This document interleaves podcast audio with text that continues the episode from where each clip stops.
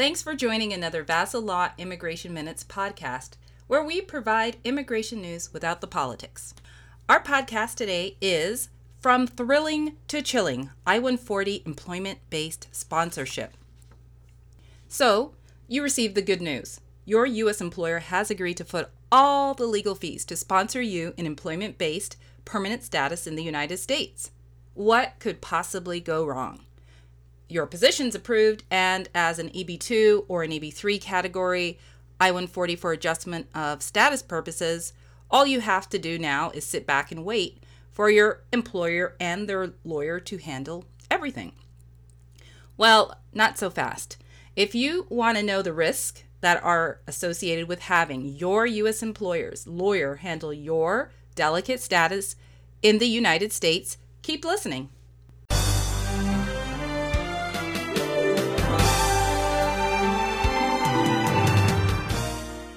Okay, first and foremost, it's important to know that when you start working with your U S employer's lawyer, there are potential conflicts of interest that must be resolved prior to your entering into a dual representation. The employer's immigration lawyer immediately becomes your immigration lawyer, but they are there to represent the employer despite conflicts of interest from the outset. Let's take a look at this. There's a couple of potential conflicts that may arise. One of the most common problems relate to the salary being paid. Employers are mandated by law to pay a salary determined by the Department of Labor, which may be higher than expected. For instance, if your position requires a master's degree or higher, your employer will be required to pay a significantly higher salary than if your position requires a bachelor's. If the employer's goal is to save money and save on costs, including payroll, it's likely that your position would require a bachelor's. That position would be listed through the Department of Labor, and it would be irrespective of your higher qualifications. A position that qualifies for a bachelor's degree only places the beneficiary employee in a lower employment-based category, such as E B three category, instead of an E B two. That may or may not be a problem. It results as a quote-unquote downgrade, and significantly longer wait times occur due to lower priority by the Department of State when it comes to adjusting status to permanent residency. Let's look at another possible example or conflict that can arise.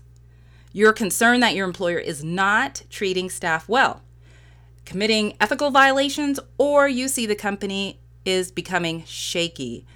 Who do you speak to regarding these observations, which affects your status and decision to remain with the company?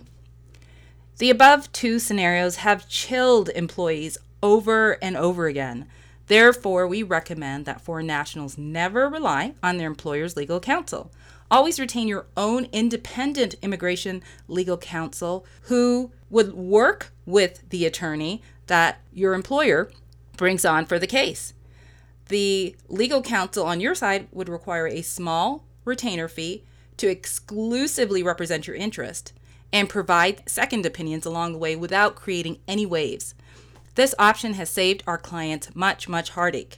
If you have any questions, you may email us at info at vasalaw dot com or visit us at w w w dot vasalaw dot com for our location, offices, and phone numbers. Our U S immigration lawyers are available for an initial free twenty-minute in-office or video consultations, both dual and also non-dual representation in strict confidence. Thank you. This has been your VASA Law Immigration Minutes.